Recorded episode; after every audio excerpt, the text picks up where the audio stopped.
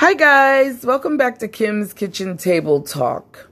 I am your host, Miss Kim, and I'm coming to you today about being distinctively unique. Even in your marriages. You you all marriages are not the same. You have to be unique and distinctive. Without being unique, you're just boring. You just blend into everybody else. You don't want to blend in. You want to be unique. You want to have your own footprint. Just like we get when we're born. You want to have your own uniqueness. So, I'm coming to you with that tonight, and I'm going to go to Genesis 2 and 18. And it says, I will make him a helper fit for him. Not, amen? Not nobody else, but for him, for Jesus, for God, for the Lord, fit for him. So I'm, I'm I wanted to make sure that I try to make the rest of the month of May about couples, marriage, graduation, parenting. So I got a couple of things that I wanted to do for the month of May. Um, but I'm gonna be pretty busy because I have I have like a lot of things set up, appointments and such. But that's neither here or there, guys. Let's get back to it. Marriages are all different. Why? Because each marriage is made up of two distinctly unique people. Some couples spend most of their time together, and some are only able to catch up a little bit each day or on the weekend, depending on what stage of life you are in or your togetherness will greatly vary.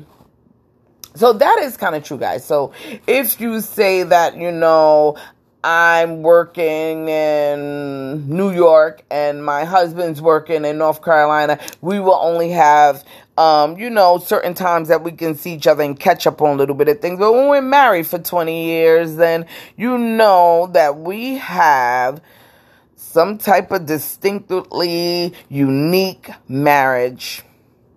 Know that while you're married, your marriage may not look like other people's marriages.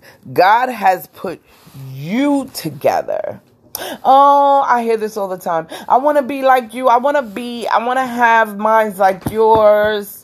I want to, you know, I want to, how do you stay married so long? Um, your marriage looks so, he's so romantic. You know, I hear that all the time, but my whole thing is God has put you two together.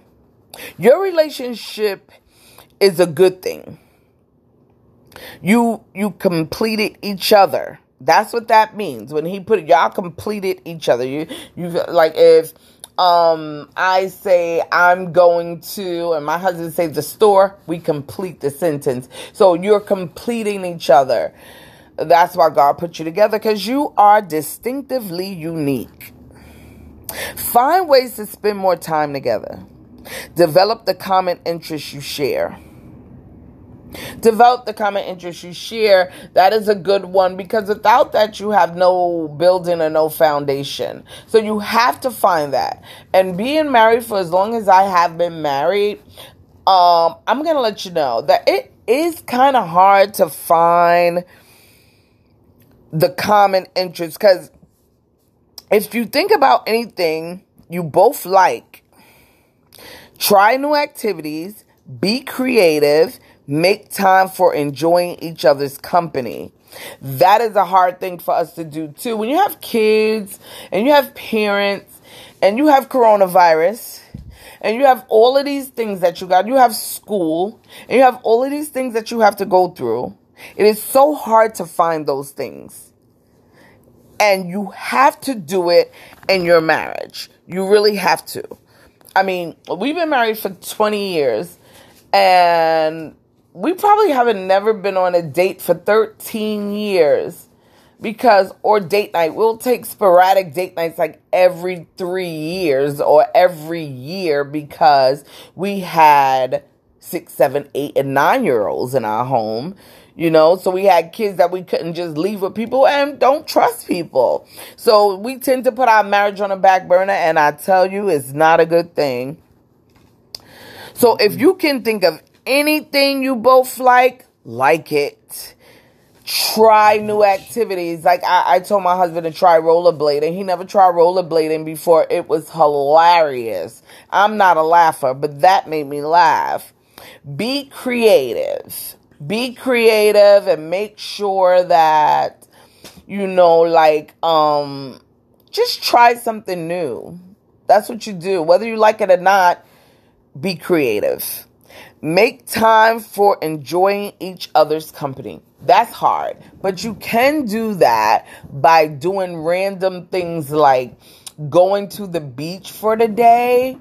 Me and my husband went to the beach for the for the weekend and my thing is, guys, it was unplanned, but sort of planned because we had to get a babysitter.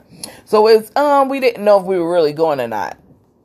But when we got there, it was like Oh, I mean, there was weddings on the beach. There was a nice wedding on the beach. There was lots of sun. There was time to reflect on our marriage. There was time to reflect on us. There was time to reflect on the kids. There was time to reflect on us. That that was the main thing when you do that make time for enjoying each other's company. Not, oh, we're here at the beach and I'm worried about the kids. No. Uh, some days we make time by walking to the park. Just walk to a random park and sit on a bench. I mean, and COVID, you can't be around a lot of people anyway. So my whole thing, I know the world is opening up and all, but I'm not that type of person that uh, will rush into that type of situation as many people has passed away. So my whole thing is I am finding little little pieces of heaven on earth. And the park and the beach are two of them.